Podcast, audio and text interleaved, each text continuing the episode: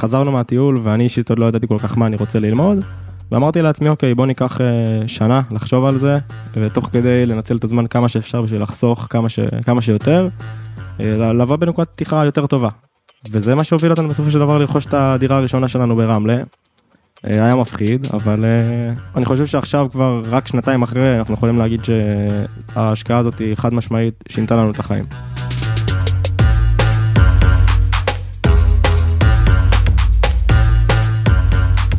דור סער ואשתו אופיר הם רק בני 25. ילדים עדיין אין, אבל babies בהחלט כן. זאת אומרת, תלוי איך מסתכלים על זה. לפני שנתיים הם רכשו דירה להשקעה ברמלה, ולא חלף הרבה זמן, והם החליטו לרכוש דירה נוספת להשקעה ביישוב באנגליה, שמעולם לא שמעתי עליו. חריג, יוצא דופן, כן, אבל בתחושה שלי הם ממש לא הצעירים היחידים שמחליטים כיום לקחת את הגורל הכלכלי שלהם בידיים ולייצר תוכנית ברורה עם יעדים ולוחות זמנים, ואז אפילו יוצאים לשטח ומממשים את הכל. היי, אני גיא ליברמן ואתם על כסף בקיר, פודקאסט השקעות הנדל"ן של גלובס. אז איך בני זוג צעירים עושים את זה עם הון עצמי של כ-400 אלף שקלים בלבד? איזה נכסים הם קנו ולמה? איזה הפתעה לא נעימה כבר הוסיפה להם הוצאה לא מתוכננת של כ-50 אלף שקלים? ועד כמה הגיל הצעיר שלהם הוא סוג של תעודת ביטוח למינוף הגבוה שמאפשר את התוכניות שלהם. כסף בקיר, נכנסים לראש של דור ואופיר, התחלנו. אז אני דור סער, בן 25, אה, סטודנט שנה שנייה להנדסת תעשייה וניהול. אה, נשוי טרי לאופיר אה, מאוגוסט האחרון. אנשים לא רואים, אבל היא נמצאת פה ממש לידך. באה לעודד אותי, תמיד, תמיד תומכת. כרגע מנסה כזה לפלס את דרכי בעולם התעסוקה לכיוון ההייטק, ותוך כדי להמשיך להגדיל את התחביב של נדל"ן, שלאט לאט תופס יותר נפח. אז תשמע, אותי מאוד מאוד מעניין לשמוע, וזה לא פעם ראשונה שלנו, אה, אה, על איך מישהו כל כך צעיר נכנס לעולם הנדל"ן, ואני רוצה להגיד משהו לפני זה, לכל מי שמאזין לי, אני לא איזה מיסיונר של נדל"ן, וחשוב לי מאוד להגיד את זה, ואני לא בא פה אה, אף פעם להגיד לאנשים, תשקיעו בנדל"ן או תשקיעו במשהו אחר, אבל התופעה הזאת של הרבה מאוד צעירים שמחליטים להיכנס לעולם הזה, אני לא מכיר מספרים, אני לא מכיר מחקר, אגב, אם מישהו שומע אותי והוא חוקר, אז אולי אה, אה, אה, כדאי לחקור את זה, כי זו תופעה מעניינת, אבל אני רואה שזה קורה יותר ויותר. ולכן גם כשפנית אה, אה, אליי, מאוד שמחתי על ההזדמנות שוב פעם לדבר עם מישהו בגיל שלך, אז בוא תספר לי איך זה קורה, איך מישהו כל כך צעיר נכנס לעולם הנדל"ן, ומתי התחלת? הרומן שלי עם נדל"ן התחיל כבר אה, לקראת סוף הצבא, אה, והוא התחיל לגמרי כהדבר הכי מפחיד שיש. ממש אה, הסתכלתי על נדל"ן כמשהו שאני חרד ממנו. איך נקנה דירה, איך נסתדר, איך נגיע לסכומים האלה, זה היה נראה לי סכומים אסטרונומיים, וראיתי איך זה רק עולה ועולה ועולה. למה בגיל 21, אמרת לקראת סוף הצבא, זה משער בערך 21, נכון? למה זה בכלל מעניין אותך בגיל הזה? אני חושב שבגלל שאני בזוגיות מגיל מאוד צעיר, אה, זה משהו שידעתי שאני אצטרך להשיג, שאני ארצה להשיג, אה, ראיתי כאילו כמה שנים קדימה, וידעתי שזה משהו שצריכים אה, לתקוע דגל מה שנקרא, ולקנות איזה נכס במדינת ישראל, שיהיה ככה לנו, שנוכל להתחיל את החיים איתו. אחרי השחרור טסנו לטייל בדרום אמריקה, חזרתי והתחלתי לעבוד אה, במשרת אה, אבטחה. במשרה הזאת בעצם היה לי יחסית הרבה זמן אה, פנוי. ראיתי את כולם מסביבי כזה כל היום ברשתות החברתיות ודי מבזבזים את הזמן. חשבתי איך אני מייעל את זה והתחלתי בעצם להכיר את הקונספט הזה שנקרא פודקאסט. התחלתי לשמוע כל מיני פודקאסטים על כלכלה ולאט לאט באמת זה זלג יותר לכיוון הנדל"ן. התחלתי לשמוע את כסף בקיר ועוד כל מיני פודקאסטים נוספים. יש עוד פודקאסטים נוספים? סתם, זה בצחוק. אה, אתה שומע פודקאסטים, אתה צובר ידע, ומה אתה עושה עם זה? זה לגמרי, אז אה, שמעתי פודקאסטים בערך שנה וחצי לפני שבעצם ביצעתי את ההשקעה הראשונה שלי. ככל שהשכלתי יותר והבנתי יותר את העולם הזה, גם, גם את עולם הכלכלה ובפרט את עולם הנדל"ן, הבנתי שהגישה שלנו לא הייתה נכונה. ו... דווקא ידעתי שאנחנו צריכים להיכנס במינוף כמה שיותר גבוה, אה, לנצל את ההטבות שמגיעות אה, לרוכש אה, של דירה ראשונה בישראל. ידענו שאנחנו רוצים לבצע את ההשקעה הראשונה בישראל. ובעצם בשיא הקורונה פתאום שמנו לב שיש לנו סכום שיכול להיות כבר מספיק.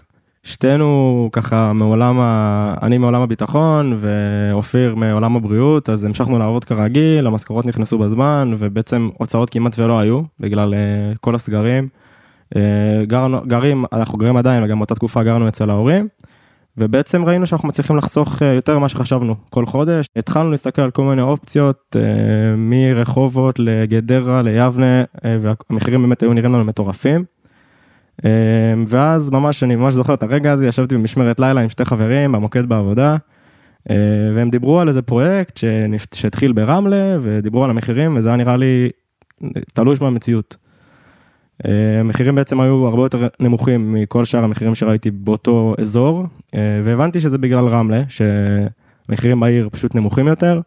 כמו שאמרתי, אני במקום מנס ציונה, אז ראיתי איך בבאר יעקב, ברגע שבנו שכונה חדשה, כל המחירים טסו, ופשוט לא ראיתי שום סיבה למה שזה לא יקרה גם שם. וזה בעצם מה שהוביל אותנו לרכישה הראשונה,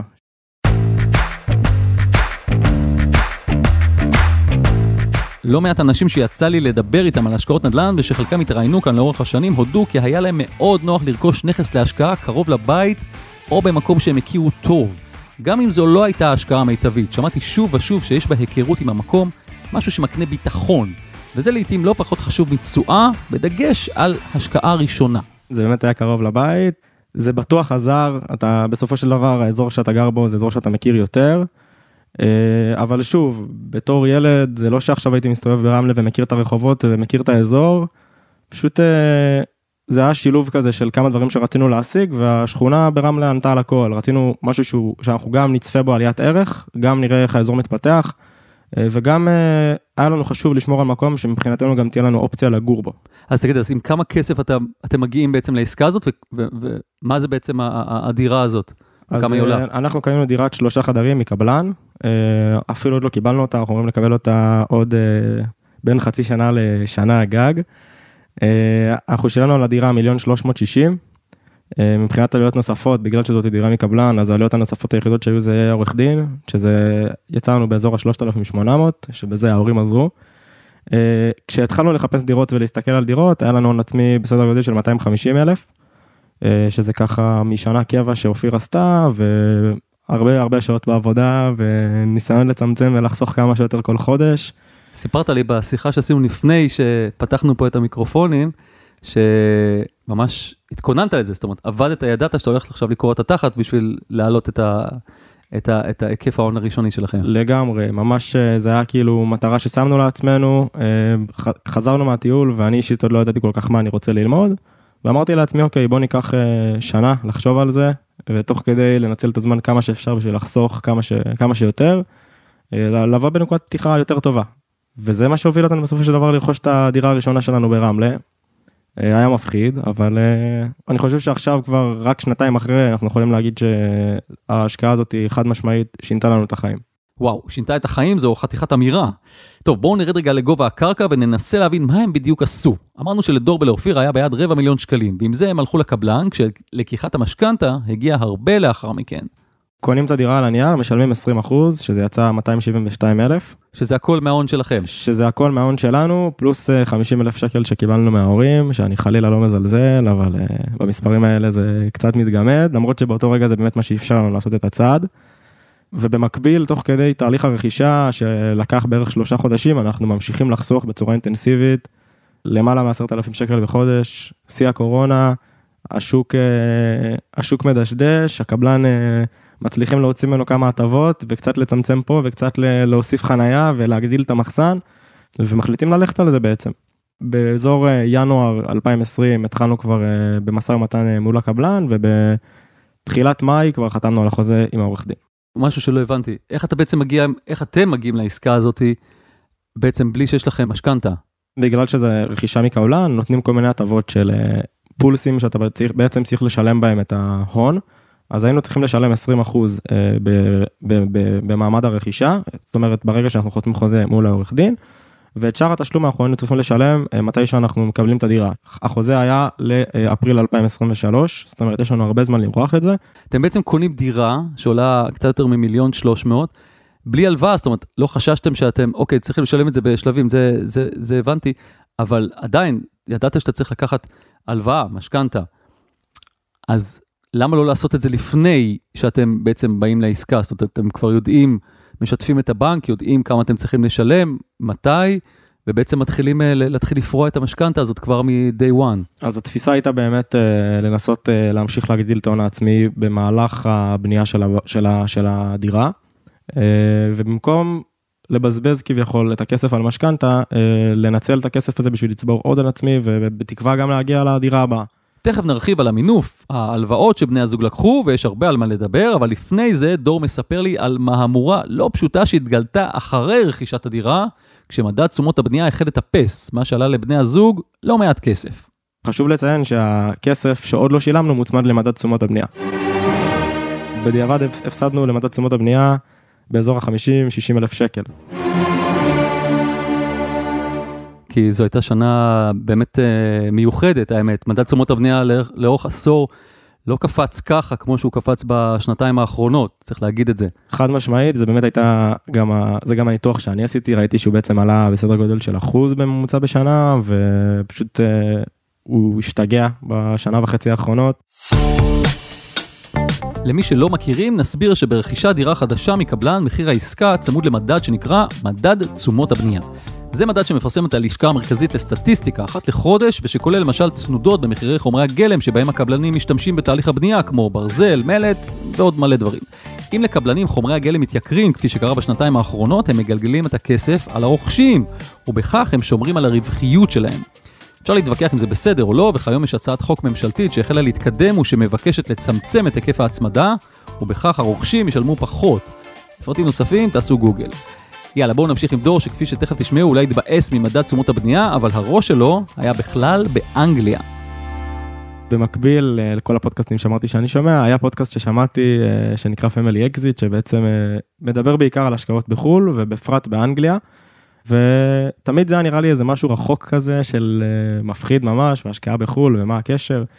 ולאט לאט זה התחיל לברור בי. התחלתי לראות את היתרונות של זה, התחלתי גם לשמוע כל מיני פודקאסטים של, של כאילו פודקאסטים מאנגליה, של אנשים שמדברים על נדל"ן באנגליה, והתחלתי להבין שיש לשוק הזה הרבה מאוד יתרונות. חשוב לציין שכשסיימנו את הרכישה של הדירה ברמלה, נשאר לנו בכיס עדיין באזור ה-50 אלף שקל, אה, ואנחנו ממש חסכנו בצורה אינטנסיבית כל חודש, אה, והגענו למצב שיש לנו באזור ה... אחרי, אחרי שבעה חודשים בערך מהרכישה, היה לנו באזור ה-110 אלף שקל. הקפיצה בהון העצמי נבעה מהעובדה שבסגרים בני הזוג המשיכו לעבוד באינטנסיביות וכמעט לא הוציאו כסף. ידעתי שזה קצת מדי, למרות שהרף באנגליה יחסית נמוך, יחסית לארץ, אה, והצלחתי לשכנע את אה, אופיר ללכת לשיחת אה, ייעוץ, מה שנקרא, עם החבר'ה שבעצם שמעתי את הפודקאסט שלהם. אמרתי לה 500 שקל, בואי נשמע, מקסימום נעשה את זה עוד שנה, נעשה את זה עוד שנתיים, או שלא נעשה את זה בכלל, בואי נשמע. אתם הולכים לפגישת ייעוץ, מה קורה? אז בעצם נפגשנו עם עדי ורוני, שהם הבעלים של החברה, ובעצם עשו לנו סוג של ניתוח פיננסי. אה, כמה שחשבתי שיש לי ידע ושאני מבין באיך למנף ואיך לנצל ומאיפה להוציא, הם בעצם ממש אה, פורסים לך את כל האופציות, אפשר להגיד, אה, סוחטים ממך עד, עד הסוף את היכולת, את היכולת הכלכלית. ואנחנו היינו בעצם בנקודה שבה אומנם אין לנו משכורות עתק עכשיו, אבל אנחנו מכניסים הכנסה יציבה, אנחנו חוסכים המון כל חודש בגלל שאנחנו עדיין גרים אצל ההורים, ובעצם פה הגיל שלנו דווקא נתן לנו יתרון. כי היינו בשלב שעדיין אין לנו, אין לנו התחייבויות מסוימות, ואנחנו יכולים uh, לבצע ויתורים במרכאות על עצמנו. ועדיין גרים אצל ההורים. ועדיין גרים אצל ההורים. חשוב להגיד. זה מבחינתנו הוויתור האולטימטיבי, אבל uh, מאמינים שזה יהיה שווה את זה, אנחנו עדיין גרים אצל ההורים. ובעצם uh, פרסו לנו את כל האופציות ואמרו לנו, אוקיי, אפשר לעשות ככה וככה וככה. הם אמרו לנו מראש, זה קצת צפוף, אם הייתם כנראה עשר שנים, מבוגרים יותר בעשר שנים, היינו ממליצים לכם לא להתקדם, אבל בגלל שאתם צעירים, בגלל שאתם חוסכים המון, אה, שווה לקחת מימון יחסית גבוה אה, וללכת על זה בשביל אה, להגדיל את ההון ולהגדיל את השווי. כשהם מן הסתם לוקחים בחשבון גם את זה שאתם אמורים לצרף לטובת המימון של הנכס באנגליה, גם משכנתה על הנכס פה בישראל, זאת אומרת הכל נלקח בחשבון. נכון, לוקחים בחשבון הכל, בעצם עוד לפני הפגישה איתם אנחנו מילאנו דוח אה, כלכלי כזה שציינו בו את ההכנסות שלנו, את ההוצאות שלנו, מה הציפיות שלנו והרצונות שלנו, מה ההשקעה בנדל"ן, אה, ואיך אנחנו מסתכלים על זה קדימה ומה ההתחייבויות שלנו קדימה, כמובן שהמשכנתה על הדירה ברמלה אה, נלקחה בחשבון. אחרי המפגש עם החבר'ה שמשווקים את הפרויקט באנגליה, מה התוכנית העסקית שאתם יוצאים איתה לדרך? התוכנית העסקית בסוף הייתה שכן אפשר להתקדם וכן אפשר לבצע רכישה באנגליה. אבל יש עם זה אתגרים גדולים, שזה בעצם שתי ילדים שצריכים לקחת אה, הלוואה של 300 אלף שקל אה, לכל מטרה, וזה היה אתגר לא פשוט. הילדים, הכוונה דור ואשתו, ותכף נגיע לנושא ההלוואה, אבל עוד לפני זה, דור מסביר לי שבני הזוג שעימם הם נפגשו, הציגו בפניהם מספר אפשרויות ולא שיווקו נכס ספציפי, סוג של מלווי משקיעים, רק במדינה אחרת. הם לגמרי מלווה משקיעים אה, כמו שיש בארץ, רק באנגליה. הם מן לא... הסתם מחוברים לכל מיני אנשים, אבל אוקיי. כן, יש להם את הצוות שלהם שם, הם, הם לא משווקים לי עכשיו פרויקט ספציפי ומייעדים אותי לנכס ספציפי, ואני חושב שזה גם היה אחד היתרונות, כי הם בעצם הציעו כל מיני סוגי השקעה שונים שפתחו לי קצת את הראש. היו השקעות שהן היו יותר אה, יציבות, כבר שכירות מ-day one, נכס שכבר מושכר. אנחנו בסופו של דבר לקחנו דירה שהיא יותר בפריים לוקיישן. אז בוא נדבר באמת, מה, מה, מה הנכס שאתם מתבייתים עליו באנגליה? אה, היה בעצם נכס אחד בברדפורד, שזה עיר יחסית גדולה, בצפון אנגליה. שם הסתכלנו על דירת שני חדרים, בארץ זה נחשב שני חדרים, שם זה נקרא דירת סטודיו. אה, בפרויקט חדש, אה, שבעצם באנגליה יש אה, פרויקטים שבעצם משפצים בהם מבנים ישנים והופכים אותם למבני מגורים. אז זה בעצם היה איזשהו פרויקט מיוחד כזה בנוף של, אותה, של אותו אזור, שהוא כלל בתוכו חדר כושר ושומר בכניסה ו open space כזה לעבוד בו. ובעצם הרבה דירות, מדירות סטודיו עד אה, דירת פנטהאוז של ארבעה חדרים. שמי קהל היעד של דירה כזאת? קהל היעד הוא סטודנטים וכל מיני הייטקיסטים צעירים.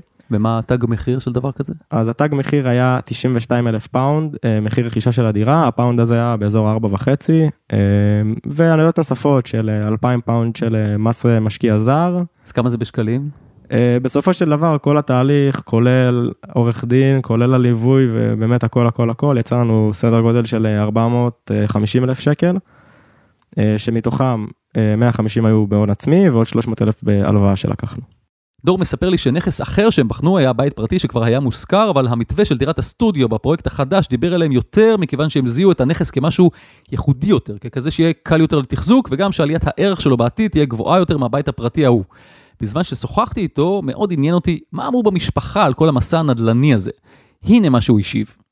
אז גם ההורים שלי וגם ההורים של אופיר לא באים מעולם ההשקעות, אה, לא באים מעולם הנדל"ן או מעולם המניות, וזה באמת היה נראה להם בהתחלה מוזר.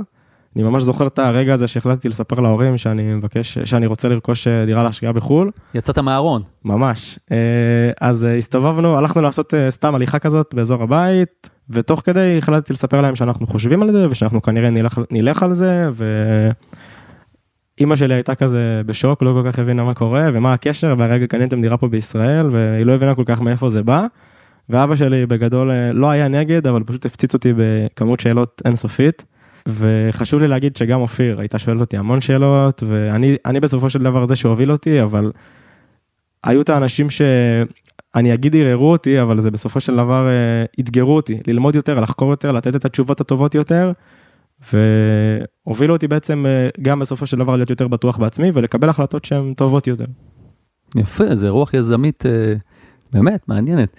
אוקיי, אז אתם, אתם uh, uh, על סף חתימה עם הפרויקט באנגליה, אתה אומר עדיין צריך להביא הון עצמי של 150, אני זוכר שאמרת לי קודם שיש לכם uh, משהו כמו 110, כבר הצלחתם להגיע. נכון. אז, אז איך עוד משלימים את הפער הזה של ה-40? הוא לא כזה גדול, אבל... הוא לא כזה גדול, ועשינו באמת אה, מאמץ עילאי, חסכנו ממש כמעט 90% מהמשכורות שלנו, ובשלושה חודשים הצלחנו, הצלחנו לגשר על הפער. מקבלים דירה מוכנה, אה, לא מרועטת, היינו צריכים לרדת אותה, אבל שוב, בגלל שזו דירת סטודיו, אה, יש שם חבילות ריהוט כאלה, וזה היה יחסית זול, וזה נכנס כבר מראש בחישוב, בכל החישובים שעשינו. אם כבר אנחנו מדברים על אנגליה, אז שאתה מדבר עכשיו על, על אה, היינו צריכים לרהט, זה, זה מקובל באנגליה, או בגלל שבפרויקט הספציפי הזה זה מקובל לרהט את, את הנכס? אני חושב שזה בדיוק כמו בארץ, זה תלוי אזור, תלוי קהל יעד, בסופו של דבר הקהל יעד שלי זה היה סטודנטים או אה, הייטקיסטים צעירים, אה, שרובם, אם הם מוכנים להשקיע את ה... עוד כמה מאות שקלים בחודש ולהיכנס לפרויקט טוב יותר מתחם מגורים לצעירים, הוא כבר רוצה לקבל את הדירה עם אה, ריהוט בסיסי לפחות, אם זה מיטה, טלוויזיה, ספה, אה, מטבח מאובזר היה כבר מראש, אה, אבל הוספנו את הדברים הבסיסיים. איך אתם עושים את זה פה מישראל? אז בעצם באנגליה יש חברות ניהול, שגם זה היה חלק מתהליך הליווי, בעצם קישרו אותנו לחברת ניהול, ביצעו בעצם את הקישור הראשוני, שהם עזרו לנו גם לאתר את הסוחר, ובעצם לבחור סוחר, סוחר שהוא פוטנציאלית יהיה טוב. וגם הם עוזרים לנו, עזרו לנו בגביית השכירות, זאת אומרת, השוכר שכרגע גר בדירה שלי לא מכיר אותי, לא יודע מי בעל הבית ולא יודע מי אני. הוא מכיר רק את חברת הניהול. הוא מכיר את חברת הניהול, הם, מש... הם מקבלים ממנו את השכירות ולוקחים מזה 9% ואני מקבל כסף לחשבון. הם גם עזרו כמובן בריהוט ובכל ההתנהלות מול הסוחר, הכל דרכם. ממש חודשיים אחרי שהסוחר נכנס, הוא שאל אם אפשר לקבל מכונת כביסה, אז אני לא קיבלתי ממנו הודעה, היי, אפשר מכונת כביסה, פשוט קיבלתי מייל מהחברת שכירות שהסוחר רוצה מכונת כביסה ומה אני חושב על זה. מה חשבת? יאללה, למה לא, נפרגן לו, חשוב. חשוב לי באמת, גם בתקווה שאני אזכיר את הדירה בישראל, חשוב להיות לנדלורד טוב, ובאמת לא להיות עכשיו תאב בצע. לתת לקבל מהנכס וגם לתת חזרה למי שגר בו.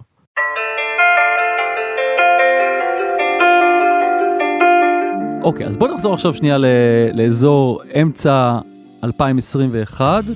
אוקיי, אתה, אתם כבר מקבלים את הדירה הזאת, מתחילה להיכנס שכירות, אבל במקביל אתם אתם גם מתחילים לשלם הרבה כסף, נכון? אם אני מבין בראש את התהליך, גם את המימון על הדירה באנגליה והמשכנתה על הדירה ברמלה גם כבר מצטרפת? המשכנתה על הדירה ברמלה עוד לא הצטרפה, לקח לה אזור ארבעה חודשים ואני חושב שהתשלום הראשון היה באוקטובר 21. לא פשוט, אני לא אשקר, אנחנו עד עכשיו משלמים את המשכנתה ואין לנו עדיין הכנסה מרמלה. אתה אומר עד עכשיו, זה עכשיו מלווה אתכם הרבה שנים קדימה. כן, אבל בתקווה עוד מעט יהיה סוחר שישלם את המשכנתה במקומנו. הבנתי, אז כמה אתם משלמים כיום, אם, אם אפשר להיכנס לכם ממש לכיס, לשני הפרויקטים האלה ביחד, אה, אה, המימון שלהם, כמה אז זה? על המימון ברמלה אנחנו משלמים 4,600, ועל ההלוואה שלקחנו לאנגליה אנחנו משלמים 3,100. באנגליה אנחנו גם מתזרים שלילי, זה משהו שלקחנו את זה בחשבון מראש, ידענו שאנחנו יכולים לעמוד בזה, והשאיפה זה בעתיד ה... לא קרוב, אבל גם לא רחוק, עניין של שנתיים שלוש, בעצם למחזר את ההלוואה שלקחנו מישראל ולעבור לתזרים חיובי. ומתי ההלוואה הזאת אמורה להסתיים? לקחנו הלוואה של 10 שנים, של 300 אלף שקל, בפריים פלוס 1.6. כשדור מדבר על ריבית פריים, הוא מתכוון לריבית שבנויה מהריבית הכללית במשק, שאותה קובע בנק ישראל, פלוס ברווח קבוע ולא משתנה של אחוז וחצי. במועד שבו דור לקח את ההלוואה, הריבית במשק עמדה על עשירית האחוז, כך שמדובר היה ב-1.6 אחוזים. עליהם יש להוסיף עוד 1.6 אחוזים קבועים, שזו הצעת הבנק. כפי שלמדנו לאחרונה, בנק ישראל החל בהעלאות ריבית, ונכון להיום, אחרי שתי העלאות ריבית, אנחנו כבר ב-7.5 עשיריות האחוז, כך שבשורה התחתונה הריבית על ההלוואה הזו עומדת על 3.85 אחוזים. והנה לכם דוגמה מהחיים של המשמעות של העלאת הריבית במשק, כשהמגמה הזאת צפויה להמשיך בחודשים הקרובים, קרי עוד העלאות, ודיברנו על זה בהרחבה בפרק הקודם שלנו, עם יועצת המשכנתאות ימית אפריאט. בואו נמשיך עם שאלה שמאוד עניינה אותי לברר, כשדור הגיע לבנק כדי לקחת משכנתה על הדירה ברמלה, הוא כבר היה כמעט שנה אחרי שלמעשה רכש דירה מהקבלן, זו שהוא מבקש משכנתה עבורה. האם זה שינה משהו לבנק? קיבלתי תשובה מורחבת. המימון זה היה החלק הכי קשה בכל התהליך, זה גם היה חלק שלימד אותי הכי הרבה. גם המימון של, של אנגליה היה מאוד קשה, כי זה בעצם היה הלוואה לכל מטרה, ומבחינתם הם לא לקחו את הנכס הזה כאיזה ביטחון. לא לקחו אותו כמשהו שממנו אפשר לגזור אחוז מסוים של מימון, ולהגיד אוקיי, זה הלוואה שיחסית בטוחה. אז אני אתחיל דווקא מהתהליך של לקיחת הלוואה לאנגליה. באנו בעצם, ועשיתי בעצם, עברתי בעצם בשבעה בנקים שונים, ובחלקם הסתכלו עליי וצחקו, ואמרו אוקיי, יאללה, תתקדם. בחלקם קיבלתי הצעות מופרכות של פריים פלוס 10, פריים פלוס 7 וחצי, ובסופו של דבר היו שתי בנקים שלקחו אותי ברצינות. הגעתי גם למצב שאני ממש יושב עם המנהלת סניף, גם, ב, גם בבינלאומי וגם בדיסקונט, והתחלתי ביום אחד האמת, הצלחתי ממש להוריד אותם הריבית ולתת להם לעשות איזשהו קרב ראש בראש. אז כשהגעתי בעצם לבנק עצמו, באתי עם תוכנית מסודרת, הראיתי שלקחנו הכל בחשבון. אם זה מבחינת עלויות נלוות, מה ההכנסות שלנו כרגע, מה היכולת חיסכון שלנו. וביום אחד האמת הצלחנו להוריד את, את ההצעה הסופית מפריים פלוס 3.5 לפריים פלוס 1.6 נטו במשא ומתן ולתת להם סוג של לריב אחד מול השני. ממש היה לי פינג פונג של שיחות באותו יום, זה היה די מטורף ולימד אותי המון. ממש הרגשת כמו בסרט, ביזנסמן. לגמרי, לגמרי, לגמרי, לגמרי, בסוף הגענו לסניף והגענו ישר לחדר של המנהלת של הסניף, והיא אמרה לנו שרואים שיש לנו אש בעיניים, והיא באמת אמרה שהיא מאמינה בנו, וזה גם מבחינתי מה שקנה אותי, אמרתי לה שזה לא הולכת להיות הלוואה אחת, שכן, זה משהו שאנחנו הולכים להפוך לאימפריה ויהיו עוד, ושאני מחפש בנק לרוץ איתו באמת יד ביד. אה, וניסיתי להסתכל על הבנק כשותף לדרך ולא כאיזה מכשול. אני חושב שזה גם מה שבסופו של דבר אה, מבחינת, מבחינת הגישה גרם להם לתת לנו את המימון. וזה הלוואה של, זה בעצם מסלול אחד, הפריים אה, פלוס 1.6 או 1.9? כן, 1.6. זה המסלול היחידי שיש בהלוואה הזאת? מסלול יחיד, כן. זה לא איזה, אמרתי, זה לא איזה משכנתה, זה פשוט הלוואה רגילה. כמו כן. שיכלתי באותה מידה לקחת את הכסף הזה ולקנות איתו אוטו. אה, הכסף נכנס אליי לחשבון ויכולתי לעשות איתו מה שאני רוצה. ומה בעצם הבטוחה שלהם? אין או... בטוחה, אין פה, בטוחה. פה בא הקושי. אוקיי. אה, ולגבי המשכנתה בישראל אז בעצם אה, זה גם היה יחסית צפוף בגלל שיש לנו כבר את ההתחייבות הקודמת, אבל פה באמת... זה הפתיע אותם שאתה בא אליהם ואתה אומר רגע כבר בעצם קניתי את הנכס לפני שנה כי אה, לרוב באים אליהם לפני שרוכשים את הנכס, אז זה הפתיע אותם או שמבחינתם זה לא משנה? זה לא כל כך הפתיע אותם, לא כל כך, לא כל כך היה נראה שזה משנה להם. כן אמרו לי, כן, זה הזמן לקחת, אה, מדד תשומות הבנייה משתולל, אה, הריביות כרגע נמוכות, וזה גם היה אחת הסיבות שהחלטתי לקחת את המשכנתה באותו רגע. אה, אני בטוח שההלוואה הנוספת שהייתה לנו השפיעה קצת על הריביות בדיעבד, אני לא כל כך באמת יכול לדעת את זה, אבל אני די מרוצה מהריביות שהגענו אליהן בסוף. זה באותו בנק או בנק אחר? לא, בבנק אחר. אם יש משהו שלמדתי זה שלכל הלוואה יש חוקים משלה ולכן לא כל כך מפתיע אותי ששתי ההלוואות נלקחו משני מקומות שונים. אוקיי, אנחנו מתקרבים לסיום המפגש עם דור, אבל לא נלך הביתה בלי שנבין מה בני הזוג מתכננים לעשות עם שני הנכסים שהם רכשו. התשובה מעניינת ובין השורות אפשר להבין שהם לא מתכוונים לעצור בשניים.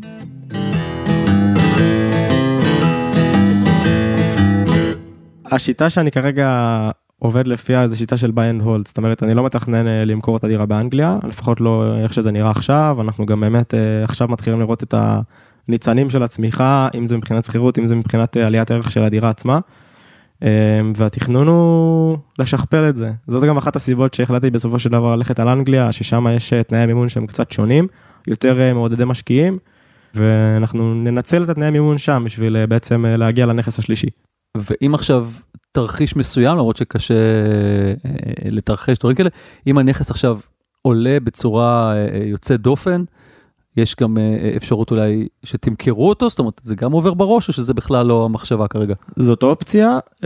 לגבי הדירה באנגליה, פחות זה הכיוון שלנו. לגבי הדירה בישראל, באמת בגלל המחירי, העליית מחירים האינטנסיבית שהייתה פה, אנחנו כן חושבים על זה, אולי למכור את הדירה, להוציא את הרווח, לקנות דירה חדשה ואולי אפילו עוד אחת בחו"ל. אבל זה ייקח לפחות שנתיים מבחינת התכנון שאנחנו כרגע עשינו עד שנסיים את הלימודים וצריכים לתת לזמן לעשות את שלו ובאמת לראות מה היה מה יהיה מצב השוק עוד שנתיים. הבנתי עכשיו יש לי עוד שאלה אתם זוג צעיר אתם עדיין גרים אצל ההורים, זאת אומרת, אתם כרגע לא משלמים על שכירות. נכון. מה יקרה ברגע שתתחילו לשלם שכירות, והיום המחירים הם די משוגעים, אני מעריך שזה חמש וחצי, שש אלף שקל ככה, נכון? בכיף. ככה עוד, עוד אה, די, די מחירים אפילו אה, נמוכים.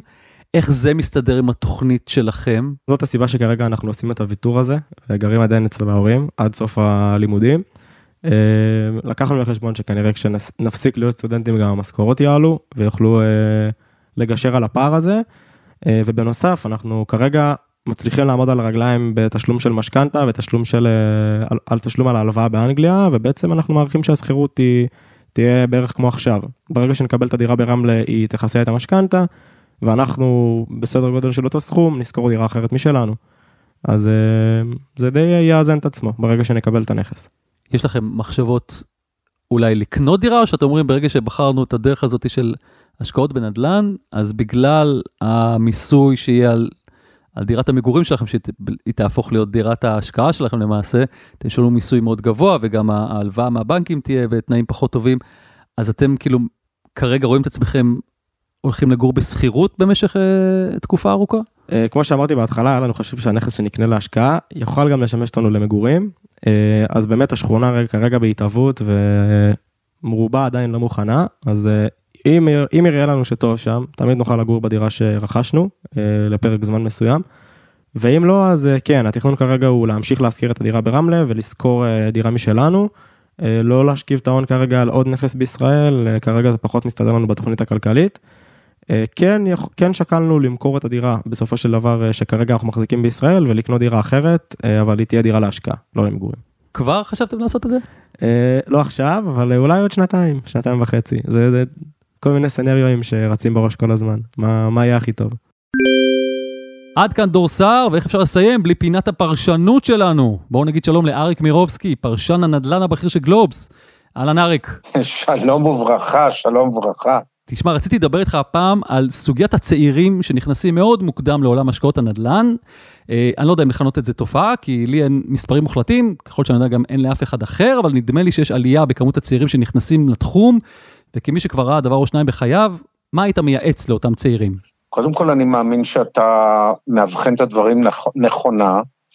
אני גם כן נתקל בהרבה מאוד צעירים שמתעניינים בהשקעות, כולל כאלה ששואלים האם כדאי להם לקנות דירות במסגרת מחיר למשתכן.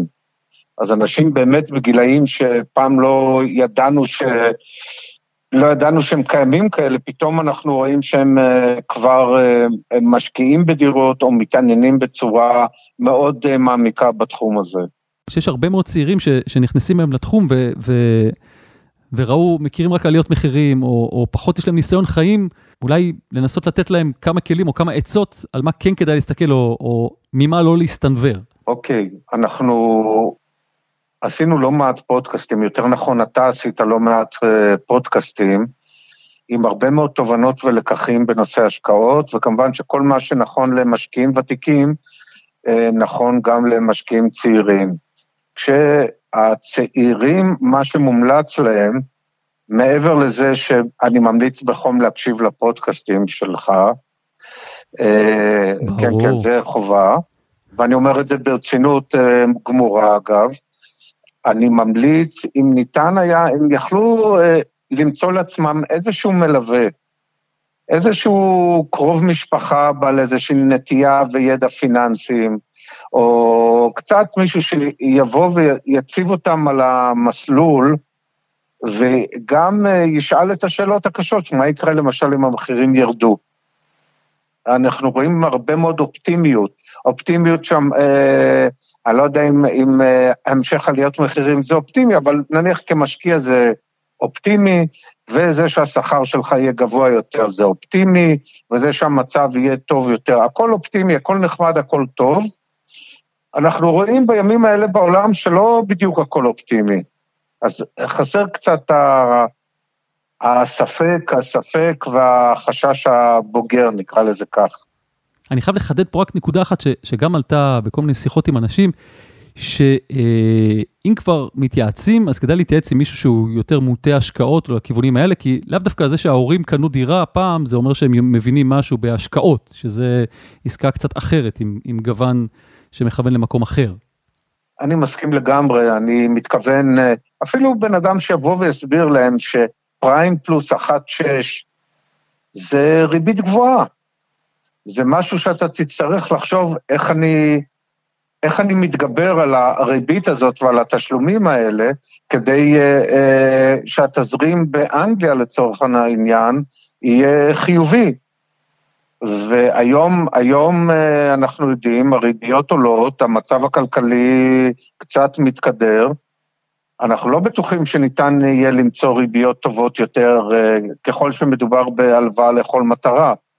זאת אומרת, יש פה בעיה, יש פה איזה משהו שכן איזושהי עין נוספת, ואולי מנוסה יותר בתחום ההשקעות, בתחום הפיננסים, שהייתה מסתכלת על הדברים, הייתה מעלה את זה יותר לסדר היום.